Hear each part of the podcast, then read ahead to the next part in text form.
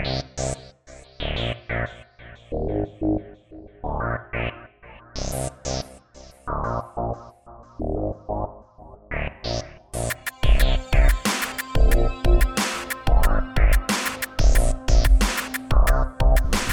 welcome to this week's episode of Fighting Words. It's been a little while since I've dropped an episode, but glad to get back into this. Today I have special guest Mark Moyer. How you doing, Mark? Well, how you doing? Great, man. So Mark is most of you in the audience know, but uh, some don't. Mark is the executive director at Youth for Christ, right here in Cedar Rapids, and um, I'm not going to get into tons of history in terms of what's going on with Redeemer and Youth for Christ. I'm just going to go br- very briefly over that and assume that most of you know, but long story short, over the course of this past year, God has moved in a couple of ways to provide, uh, you know, opportunity for a facility for Redeemer since we've been mobile for seven years in Cedar Rapids, but also for partnership and mission with Youth for Christ and want to continue to seek the Lord in that and foster that relationship. And so I wanted to bring Mark in so that we could hear a little bit about who he is and what he's doing, his story, uh, Youth for Christ, and what God is doing there, is just so we can continue to see well what does that mean for redeemer and how can we you know how, how can we complement that and how can we pray toward that and pray for you guys and and just get a better vision of what the future might look like for us in partnership so thank you mark for doing this and um, how long have you been with youth for christ here in cedar rapids Yeah, 10 years. And All right. Funny story. 10th year was on the day the derecho hit. Oh yeah that was a that was god's anniversary gift to you yeah. Yeah. A couple board members have been dogging me a little bit about that. So well he didn't blow you out of town he didn't blow me out of town. you stayed Yep. Stayed strong. Um, yeah, so I've been here 11 years, so about the same. Yeah. Now, so we'll get to the present and what what guys doing. Let's let's let's get to know Mark a little bit. So I, I'm going to ask you questions, some of which I know the answers to because you know we've talked, but just kind of background, like where where you come from. You got a little bit of an accent there. People are going to pick up on, and kind of you know how did you, where did you grow up? What was your general you know story, and how did you come to know Jesus? Yeah. Um, well, thanks for having me. Yeah. Uh, so I was actually, even though I have a, a slight Southern accent from being raised in North Carolina, I was actually born in Michigan. And my story is my folks divorced when I was five, and the um, man that my mother ended up remarrying actually molested my sisters and I when we were younger. Oh gosh. So um, I grew up a really angry guy Wow. in high school.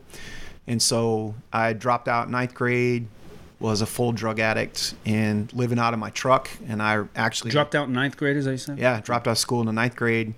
This is in North Carolina This now. this was in North Carolina, yeah. So we had my folks had split, and I ended up moving with my father. And um, after everything had happened, Sure. so he got transferred to North Carolina, and yeah, just really angry kid. You and moved with your blood father. I did Okay. my blood father. Once Yep. all that mayhem ended, and you were kind of taken out of there. Yep. All right.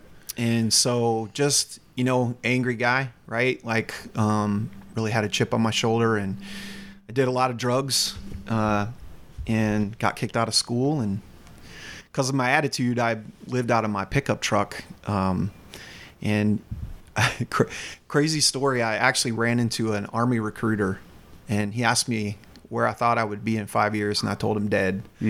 And I'm not sure if that guy was a believer or not, but um, he came alongside me and ended up getting my GED, and I went into the service for four years. What do you mean he came alongside you? Yeah, he came alongside me and just he like I think my story like uh, compelled him to compassion, and he said he had a rough background and he felt like the army could rebuild me into a different person. Now, at that point, you were how old? I was 17. So uh, uh, primed and ready for the army. Yep. Okay. So I went in on a delayed entry program and um, ended up going in when I was 18. And um, during that period of time in high school, even though I was dropped out, I met my who is now my wife Pam, whose parents were strong believers. That's where I feel like God started to intertwine His story into my life. Okay. And so, um, split up with Pam because of the drugs. She broke up with me and went into the service. We were apart for about two years. She reached out to me um, when I was in uh, airborne school. and we reconnected. And when I seen her, it was just like nothing had changed, other than the fact I had God had grown me up, Yeah. um, and uh, had started to really heal me from a lot of the wounds that I had. And so All right. I'm going to ask follow ups, and but I'll, I'll keep us on track here. Sure. So, how old are you? I am 47. No, we're like the same age. You're, I'm, I'll be 47 this year. So, all right. So you went in into the army around 1993, 94. Yep. So did, did you serve overseas or? Never had to. No. Okay. All right. All, all of my time was in Fort Bragg. North But Carolina. you uh, jumped out of planes? I did. Wow. What was Yeah. that like? Uh, it was a little nerve wracking, man. Do you get used to it and it just becomes like, oh, um, another jump? Or is it always a little, it's always a little nerve wracking. Yeah, because the chute better open? your chute better open, right? Wow. Yep.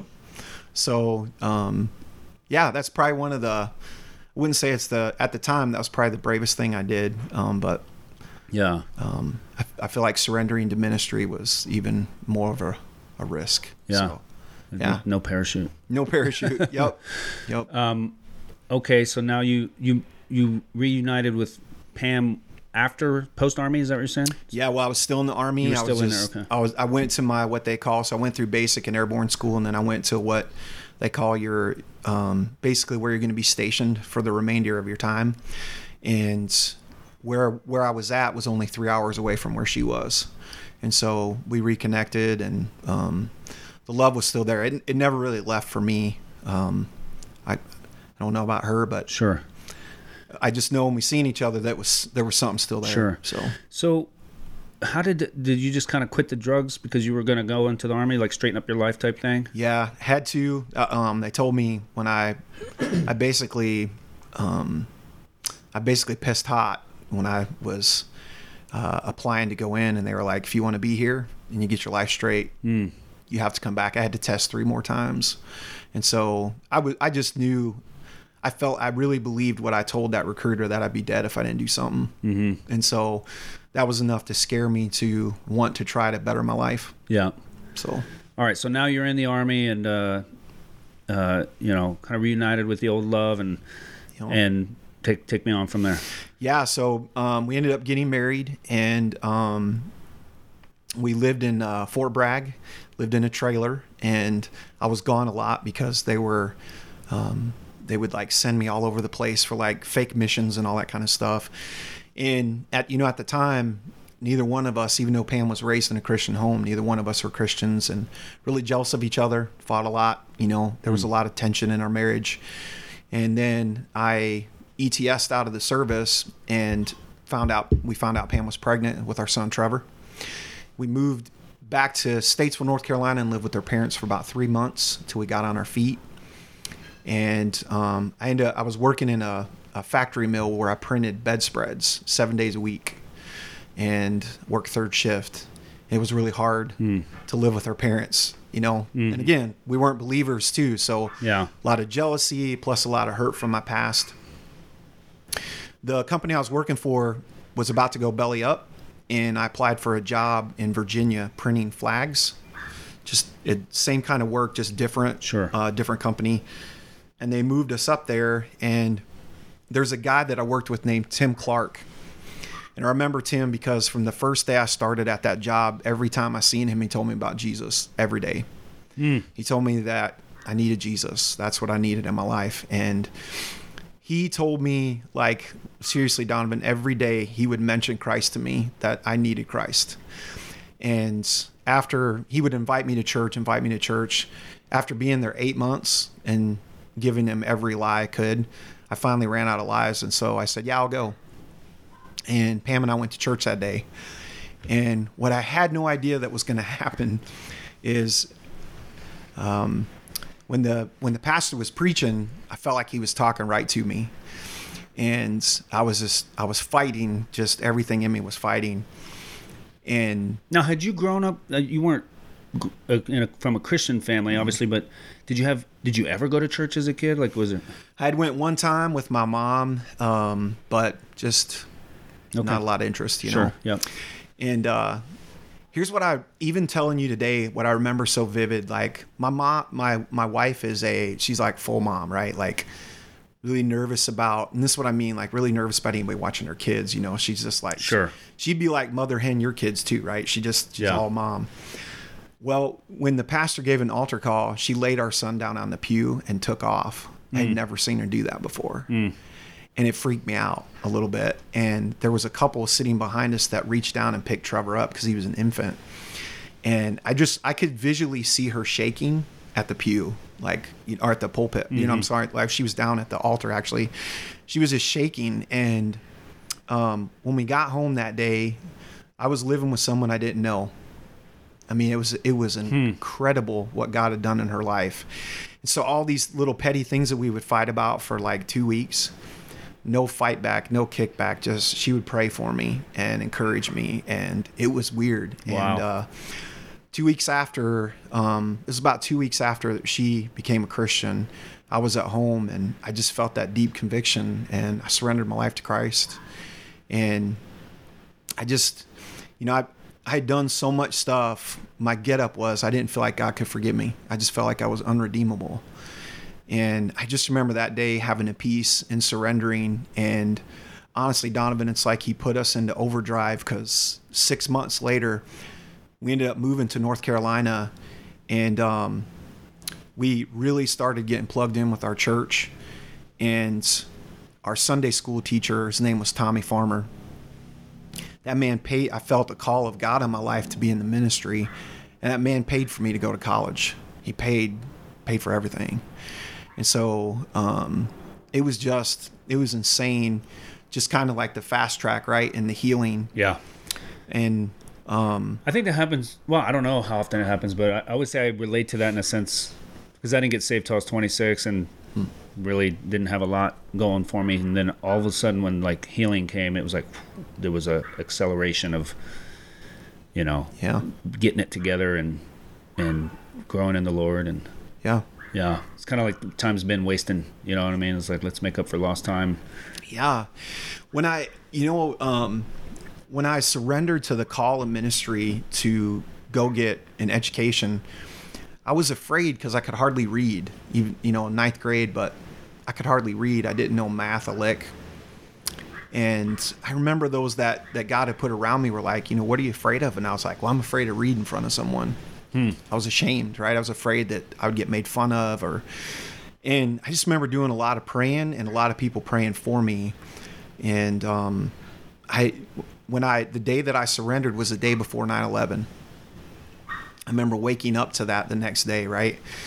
And the reason why I bring that piece into the story is because I ended up going to two years to a preaching college, and then, and then I graduated from there and went to Liberty. When I was when I was at Liberty, I was working for a company that did Walmart portrait studios on third shift, and then I was pastoring a small church, like 30 members, a Baptist church. Then I worked for a um, a uh, exterminator, so I worked all the time. Yeah. And when Walmart went, when the studio went belly up and Sears came in to buy them out, I just told Pam, I was like, I'm never seeing you guys. I'm just, I'm tired of working three jobs. And if I can't, if, if I'm not, if it's just not in the Lord's plan for us right now for me to have a church, I just want to get a job where I can support our family.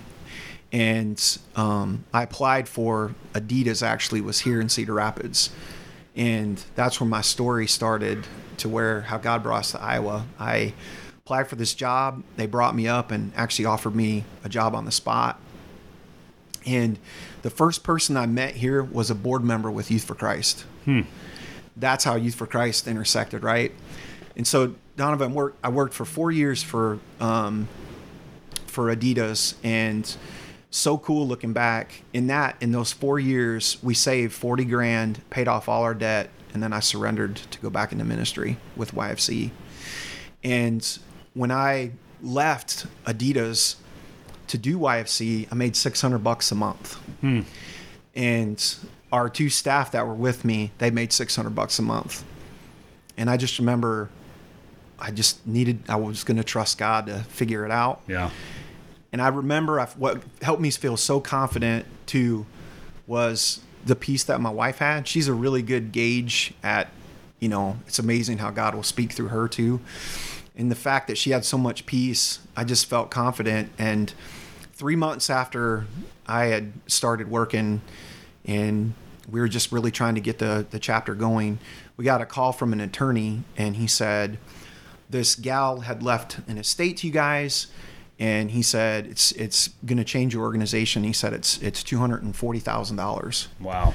When we got the the reason why I mentioned that date to you about September tenth is when we got the um, paperwork from them. The lady actually signed that will over on September tenth, 2000, 2001. And so I thought that was really cool. Yeah. And God's sovereignty that He Yeah. already had a plan. Yeah. Yeah. And so here I am, and um, I think the part where our stories connect is just uh, you know, when I met Bart, I was three months in, so right before we got that that check, I said, "What do you think kids need to like bring them? Obviously, kids need Jesus, but what do you think is would be a good pull for them, other than you know giving them stuff?" And Bart said, I think he said this community's never had a gym, right? Like for the Christian community, you know.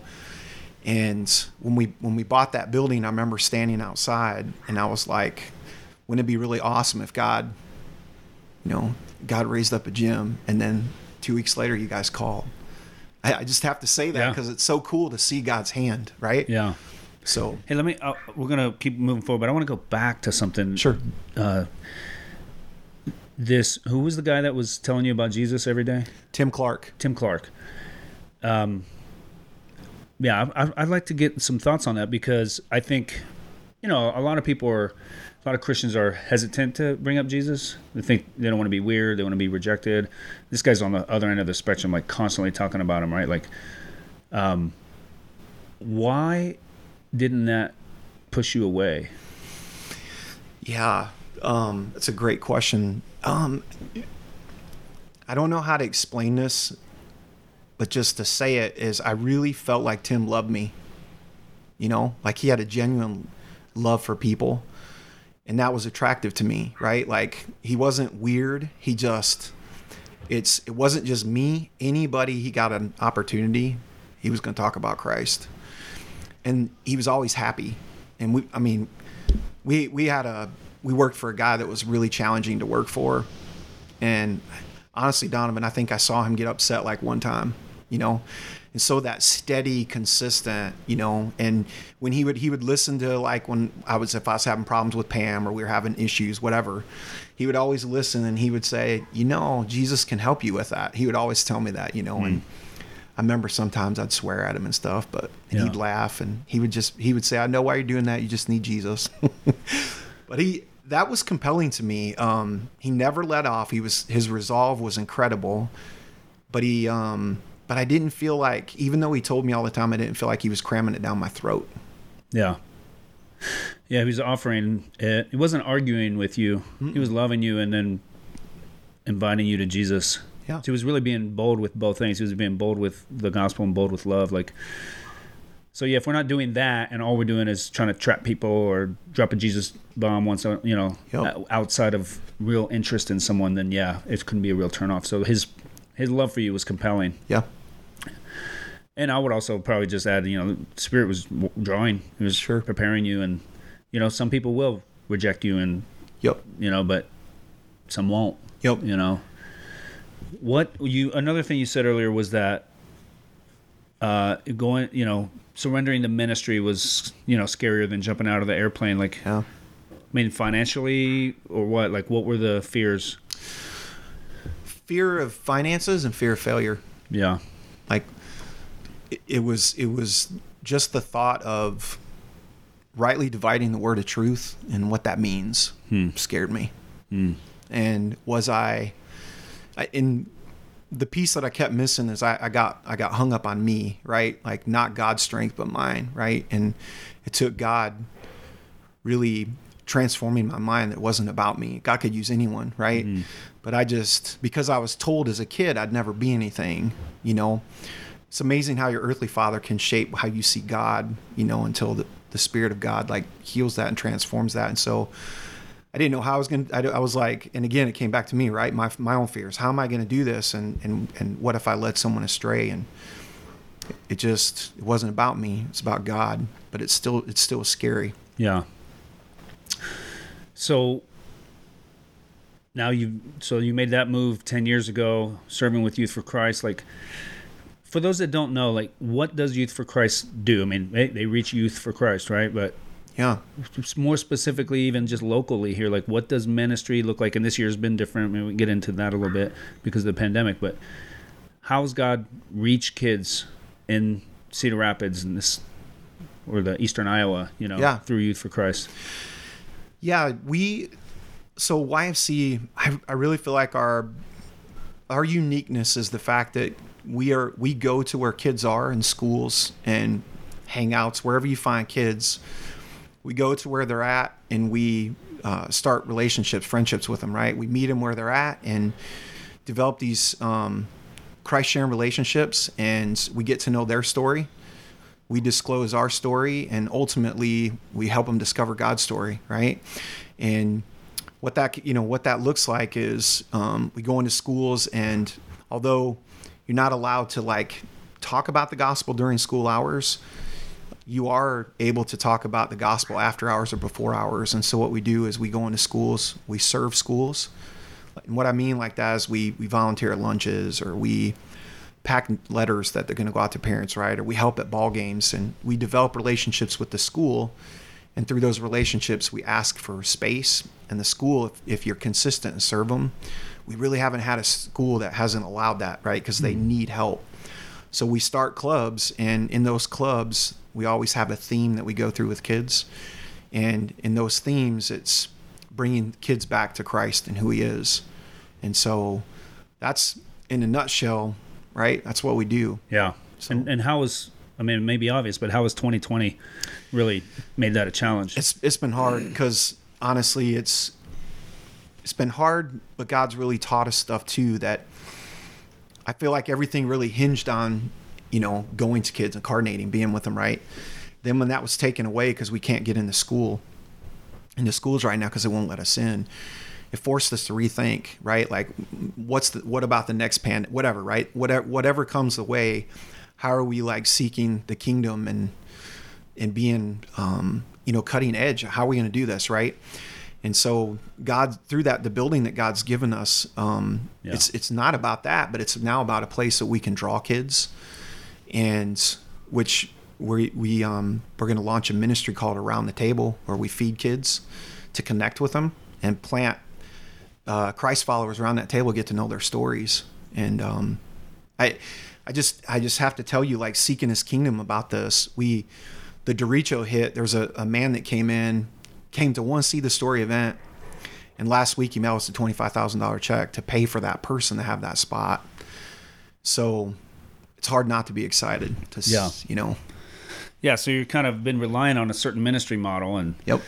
and now I mean a lot of a lot of people globally around, you know, the church have had to figure this out, you know, like we're shut down, things don't have access, how do we reach people? And and so yeah, you're having to rethink that, which is good. And man, I really see God's provision for that with that facility as well, like perfect timing um, for that and and for the future as well.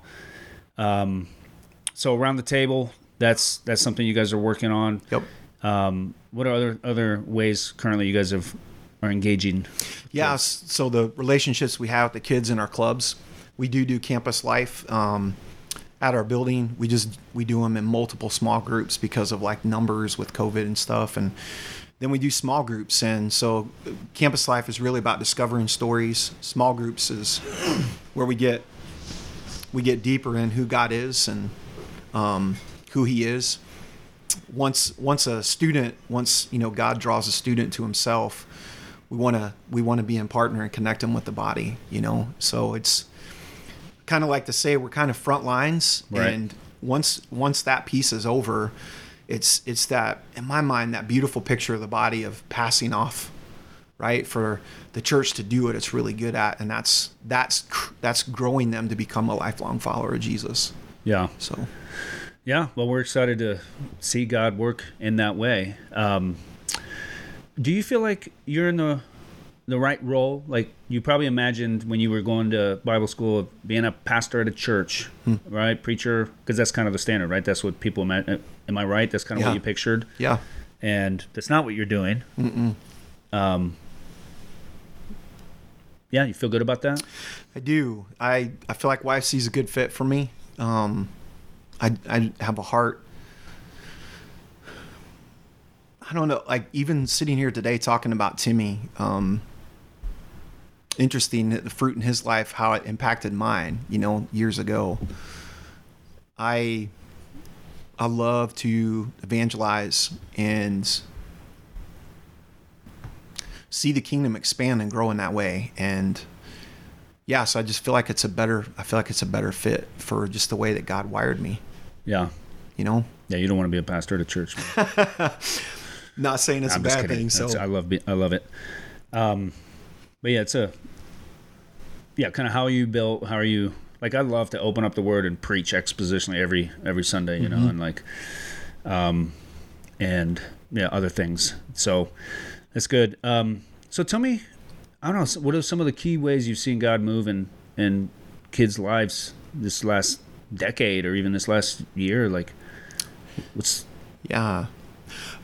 You know, I was when I was driving over here today, I thought of a, a guy that used to work with us that um, he's no longer he's no longer employed with us, but I remember we were doing ministry at Metro and like well you know today kids all the all the stuff sexually is just crazy, right? So confusing we started doing ministry at Metro and we were doing it at Oak Hill Jackson across. We were doing a, a city life ministry. That's like an urban focused ministry. It's, and it's folks around the neighborhood. And we were going, David was going into the school and, and helping uh, support the, the staff. Kids started coming in and we would feed them and then we would, you know, we'd start discovering stories and start sharing Christ with them. And this gal, um, Leslie, came in and she was really angry and she was like, she looked at David and she was like, I want to be here, but like Christians, she was like, Christians suck, right? And she was like, she goes, in fact, I imagine she goes, if you really knew who I was, she goes, you wouldn't like me either. And and David's like, well, well, try me, right? And she says, well, what if I told you that I didn't know if I I was a, a guy or a gal? You know, what would you say?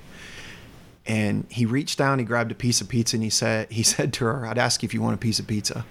You know, mm. what a what a statement. Donovan, the next week she brought ten people with her, wow? and I thought, Must have been some good pizza. yeah, like, but I, I just think his he didn't respond right to what she thought would be appalling to him, and that I just remember that was such a powerful story to me that, um, you make it about the soul of the person, not about what they're dealing with, you know, and I just remember how powerful that story was, and it impacted me. And um, the story that we shared today, this I was telling you before we came on the air that this gal named Lily, uh, 17 years old, really struggling with just everything going on and being separated from people, and she went as far as to like she straightened her room up and all these things to like prepare to take her own life. Wrote her a letter had different letters for her mom to share with all her family members to say goodbye. She went as far as to pick her own um, what she would wear.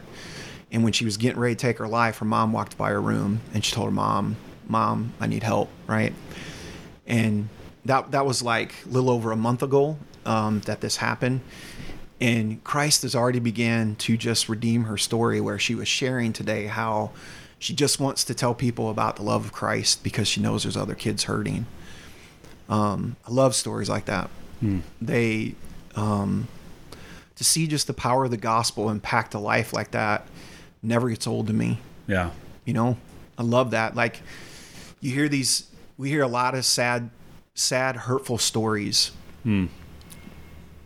But man, when Jesus gets a hold of them, that's even more powerful. Yeah. And it just, yeah, I'll give you one more. Like this kid, um, he was sharing. this is and this is interesting. I honestly being in um, just groups with other men and stuff like that.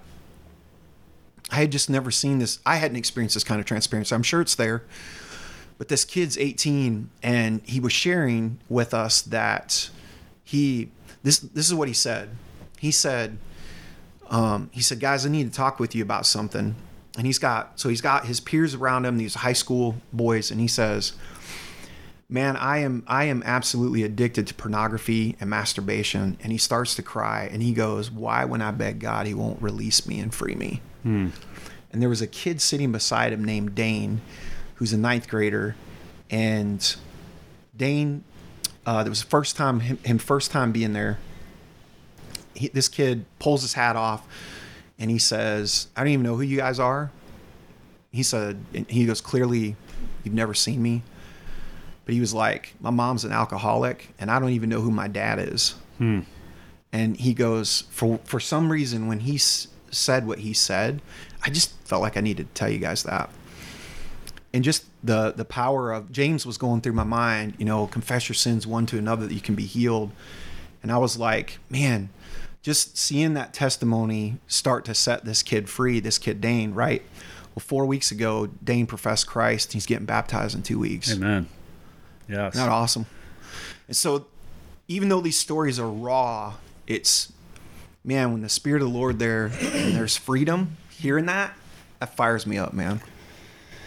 Yeah, well, you know, I was just preaching in Isaiah 54 where it says, "Sing, O barren one, for the children of the barren woman will be more than of who her who was married." And uh, the point there is, there's a lot of points, but one of them is that God's after these barren people. That's what He's after. You know, is yeah, the stories are raw, and there's, um, uh, you know, a, a lack of good fruit. Uh, but that's why you know Jesus is on a cross, right? He's not hanging there bloody because this is all walk in the park. Like he came to redeem the broken and you know the woman at the well. That was a rough story, you know. Yeah. These men she's been running through, and and he saves Pharisees as well. So praise God for that. You Yeah. know, Nicodemus and and Paul, but they have their own. You know, it just takes a different form. Mm-hmm. You know, but it's easier to see when it's your life is a mess, right? Yep. The- that's why the sinners and the tax collectors and the prostitutes enter the kingdom, right? Before the uh, Levites or the Sadducees and Pharisees. So yeah, it's raw, but that's what that's that's fertile soil, you know. What do you, what do you think is the particular? Uh, yeah, I don't know. What's the advantage of of meeting these youth? You know, like it's a targeted. They're targeting youth. You guys are. Um, why? Yeah. Called to it, man. Okay. So personally, feel called. Yeah. I do, and and it's it's um these kids remind me of my own transformation, Hmm. like repeatedly. I think it keeps me humble. I really Yeah. do. It keeps me grounded. Um, it reminds me from my Egypt that I was set free from. Yeah. You know, and yeah, I, I just I don't ever want to lose that. Yeah. Um, because you know I had to have a Tim Clark in my life, and I want to be that Tim Clark for kids. You know, Yeah. so it's feel it's I feel it's a calling. I, I feel like I have to do it. You know, and I, I say that with joy, right? Right. Yeah. So It's compelled. Yeah, loved it. Yeah, I was. Yeah, I'm wondering if you know. I hate to put it this way. It's like God can reach anyone at any age, but there seems to be something about these transformational years of, you know, teenage through college that really kind of wrestling with who am I and what how do I fit into this world and how do I recover from you know trauma and things like that. And it's just fertile ground for for the gospel to come in there. So for someone to have that calling to enter that space I think is is great. Yeah. wonderful you know. Um that being said you know we'll preach the gospel to 50 year olds too but Yeah, you know there's there's yeah there's a lot going on there that is uh, felt needs a lot of felt needs. You know i think unfortunately sometimes what can happen is you you kind of figure out life you know and by the time you're 40 or something you're like well i know how to hold down a job and you know and maybe you have less felt needs. That's not always the case because there's a lot of stuff under there right? Maybe trauma in the home and sin that's manifesting. Hmm but and especially these these kids man that you guys are reaching there's a lot of um yeah just brokenness and what are you seeing out there in terms of like um in the past in 10 years like what's changed in terms of what kids are wrestling with and Is it the same? Has it changed? Has it gotten certain things gotten harder? Yeah, I, honestly, the last three or four years, the LGBT movement is really, really impacting kids. Um, six out of ten would say, you know, now they're confused whether a guy or girl, and I mean that, you you know, just four years ago, it, they were people were sensitive toward it, right? You need Right. to include and everything, but now it's almost like if kids aren't experiencing same-sex attraction or something, it's like something's wrong with them. Um, you're not normal right now if you're not doing that, and just that that hurt confusion, and and I want to, you know, I'm not selecting just like like you know, I'm not trying to just pinpoint like one sin, but that one has so many different attachments to it, you know. Uh, Yeah. that kids are just really confused and you know we get kicked back from kids because they don't want to they don't want to separate with the guys group and the girls group they want their own group Oh, really? Interesting. and what we have found is that um, i guess we could be an encouragement is that when we have stood firm this is what you're going to do because we love you enough to tell you that we haven't had a kid quit yet It's almost like they need that modeling. They need that boldness, right? So I think they see a lot of wavering in our world, a lot of hypocrisy, right? And when they see something that's solid and you still love them, we've had kids, Don, Donovan tell us multiple times, they hate us, not coming back. They come back the next week and always bring friends. So they know they're seeing something Sure. different. And we're just trying to hold, you know, like Hebrews 10, we're trying to hold tightly to that, right? And, um, yeah, and we want to be bold and brave with these kids so they see this you know the, the steadiness of christ Yeah. That's really great. So, what literally, what do you? I mean, have you had the situation where it's literally so you go into small groups, boys and girls, and then there's a a male who's saying he's a girl and he wants to go, yep and, and that's when you say no, you need to go over yeah here. you're gonna go over here Wow. I mean, I, I agree with your decision. is just, I mean, but I see the challenge and why, you know, it, it's a it's a risky move in the sense that, um, you know, in today's culture, it's going to bring hate and, and all that. But you guys haven't you haven't experienced any. Have you experienced any of rub on that issue from the schools? not yet Okay, i say not yet because i imagine you never know. imagine yeah and only god knows but i just i really i really feel like a lot of times in my quiet time with god is that when i study i, I feel like he's a lot of times he's it's like he's preparing my heart to be prepared to be bold right? Be bold and be brave. And I, I want to obey him and do that. Yeah. and we we've been talking about that as a staff um, not being afraid and not wavering. You know and we don't we're not mean to these kids. We just we believe we know the truth and that by standing firm that the truth will Yeah, bear itself out. We just have to get through some of the and you're loving them. we love them which is what's compelling also. They're like why do they come back? Like uh a lot of them maybe no one's asking them how they're doing. Yeah. Yeah. No one's taking interest in their lives and looking them in the eye and yeah. treating them like humans. Like you know? Yeah. Not talking about it doesn't make it go away right? Like when it comes up you just step into it and you you tell them the truth. And like we clearly see what's going on in society and you know you always wonder when you you know you step out and you tell a kid hey this is the truth. What's the repercussions? But yeah man you know you read about paul you just have to do it. So well you know as far as the schools go as long as god wants you guys in there he you know he turns the hearts of kings. And yep. when we went to uh years ago when we went mobile and we were kind of hopping around town looking for a space we went to kennedy high school and um the principal then vice principal he wasn't receptive you know we basically sat down and said can we do church here every sunday and he was like oh he was really hemming and hawing about it and not really into it and and here's the thing the schools don't get any money so when we pay rent to kennedy we pay rent to the district hmm. the district gets the money and the janitor gets the money, right? Because he's got to come in and open, so he gets money. The point is that that the school itself gets no money. They have zero motivation. It's not like he's gonna be like, oh, cool, we can get forty k a year, and like, mm-hmm. So that's gone. If anything, it's just a nuisance to him.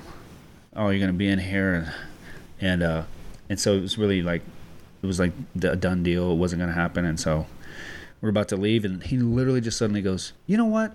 Let's go talk to the janitor." And we're like, "Okay," and like open the door. And I just really felt like that was God just turning. He was like, "No, this is where you're gonna be," and I open doors and close them. And that's what we see, right? God gave Joseph favor with Pharaoh, right? And then and then it ended, Yep. right? So it can end. But the point is, it's up to the Lord. So as long as He wants you guys in there, you know, no matter how radical you are, like you'll be you'll have access. And then when when that door closes, it's it's the Lord closing the door, and we'll figure out what's next, right? Yeah. So. Uh, but thankfully, that doesn't seem to be the case. Any in- indication on when you may be able to have access into schools? Perhaps perhaps May. Okay. So, um, and if the neat thing is, is regardless, this around the table ministry launches in May, and um, which just want to make a plug for a prayer request. We meet with a we meet with an organization that potentially might give us fifty-two thousand dollars a year for three years, a grant to help move that ministry forward.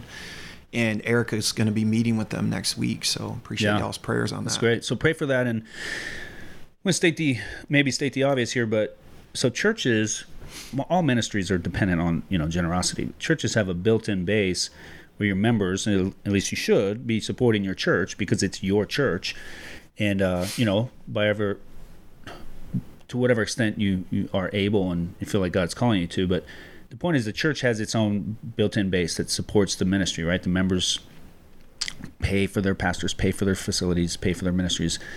Uh, Youth for Christ is not like that.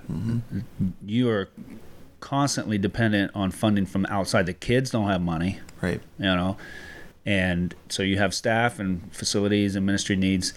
And so part of what you do and others do is there's is fundraise, right? So we'll just be real explicit about that. If you would like to support the ministry of Youth for Christ, you can go to their website, which is HeartlandYFC.org. and there'll be a link Yep. somewhere that says give and one-time gifts recurring gifts more than welcome. If you have ideas for other big ways like grants and connections like that this is how this ministry functions. It's how they're going to feed these kids. It's how they're going to hire staff to go spend time with these kids and mm-hmm. disciple them and preach the gospel to them. How can people learn more about Youth for Christ? Obviously, have a website, so you could Yeah. tinker around there. Heartland Youth for Heart- HeartlandYFC.org. Yep. Come or we're at our office. We've there's always a staff person there. Um, email us, reach out. Love to have coffee with people. All right. So personally, get to know. Personally, get to know and um, kind of um, something that I would say even with the partnership with Redeemer is that we, you know, I know I know we've shared some of the story, Donovan, but like 66 years of like wandering, right? And the church being generous to us. Just this month alone, as word begins to spread about the partnership, um, a lot of very high capacity donors have said um, they've needed this for a long time, and they even said out of their own mouth they see us different. 'Cause they often wondered when they would write a check, could we be gone Yeah. in six months? And having the church too. And so I just think that's awesome too, because even with talking with some of our partners, it's like when when we're being helped, like if they help you guys with what's going on, they're indirectly helping us too. Because we're gonna share this building, you know, and so it's like it's like two ministries coming together and with one purpose and um obviously two different missions, but working together and I don't know, like it's it's I feel like it's starting to take root and Yeah. people are getting excited. Yeah, and so I'm, I'm sure on Redeemer's end, maybe some people are like, well, what is that going to look like? And some of it is, we'll see. Uh, but this is part of this. is why I brought Mark on here, right? This isn't an accident that want to be give us opportunities to begin to peek into what's happening there and, and start to imagine what it looks like. And uh, we've had a couple people attend some of your trainings, Yeah. right? And uh, so there's opportunities there. So there's another way. If I mean, you're always looking for people to, that want to reach kids, right? So if you feel called in that way, you know, to, to volunteer or um, you know, I'm sure Mark would entertain that conversation. Yes. Yes. Oh, I had one more thing. I forget. Oh, and then well, you just today had a, an event called See the Story, and I've shared a little bit about that with with people. Um, we'll we'll plug those when they happen. But what what is that? Yeah. See the Story is a monthly luncheon that we do where we will highlight a staff, volunteer, or a board member and a student story and just we want people to see kind of behind the veil of what we're seeing. And some stories are the where where we're at in the story where like just in the beginning chapters where they're still angry or right still hurting and other chapters where Jesus is um, drew him to himself, and you're starting to see that transformation. And some we just got to know their name, and we just want people to come in and see what we're seeing. And uh, it's it's incredible. Like the first one we had after the derecho, I would have never thought that God was going to put on that man's heart to give that check. Hmm. But what I have found doing this for ten years is, if you could just get the story in front of God's people God will tell them what to do. Yeah. That's so powerful. Yeah. Yeah, That's good. um, yeah. Mark also has a, a board mm-hmm. that works with them. We call them board of yeah, elders or directors. yeah, they're just the the board. They're they're the board members. They're the boss. yeah, so it's a it's a group of businessmen and women and Christians from local churches that help help guide the vision, hold the ministry accountable, and that kind of thing. So I just want to throw that out there. You can hear about all these checks coming in. When you think Mark's just like gobbling up checks. yeah, no, it's it's an over, overseen ministry that, just like uh, Lord willing, most healthy churches are. So, um, that's good. Uh, well, so today is Tuesday, the something ninth. The ninth. So next Monday, less than a week from now, we are scheduled to close on the land. So we had signed a purchase agreement and now we're going to close. They're going to divide that. I did talk with Dave. They're going to divide that property. We're going to get a new. So apparently, we have to divide before we can unite. Gotcha. So you got to do that first, right? And then we'll then we'll be united. Um, so, but that's a that's a, a, big milestone. So excited for that. Yeah. And uh, we have uh, agreed with uh, uh contracted with Premise Construction to design and build this thing, and so they're off to the races on that thing. Doing first couple months are pretty behind the scenes, silent. They're talking to the city. They're talking with us about you know some key design issues, and they're talking to contractors, uh, subs, and things like that. But Lord willing, end of April, beginning of May, we'll start to see some some groundwork over there. So awesome. And uh, who knows? Maybe be in by by the end of the year or, or around then. So we'll see. It could go faster. It could go slower. Got trust the Lord with that timing, but it's kind of one of those. This this is really exciting, but it takes a long time, mm-hmm. and so I don't want to wait. You know, say, hey, someday when that happens, then we can join Youth for Christ on mission. That's why I'm doing things like this to help us um, start to get to know them and, and seek opportunities, and and uh, so that by the time we we launch, you know, there's a good deal of familiarity already, and so yep. we'll try to seek different ways to do that. We're gonna have a celebration with our boards, yep. you know, to celebrate the land uh, purchase and all that. So it's good. Just some updates there. So, Mark, any other final thoughts, encouragements, rebukes? no, just um, I'm just this whole thing is still really surreal to me, and just God's sovereignty and faithfulness. Um, this is an answer prayer to partner with a church like this, and I I really believe as time progresses, um, it's just it's going to be even more important because I I think people are I think we see people walking away from the faith a lot, and we're just excited about this partnership, really. Yeah, yeah, that's good. So, well, and God's not subject to, uh, you know, the times and the ages. Like he he could bring revival at any sure. moment, any city, in any country. I know the stats say otherwise, sure. but yeah, if the stats say that it's barren, excellent. Right. You know what I mean? That's that's where God works. So. Awesome, Mark. Thank you. Yeah, Thanks thank for you. taking the time. And uh, yeah, reach out, get to know Youth for Christ, or talk to me if you have any encouragements, questions. All right. Have a good day.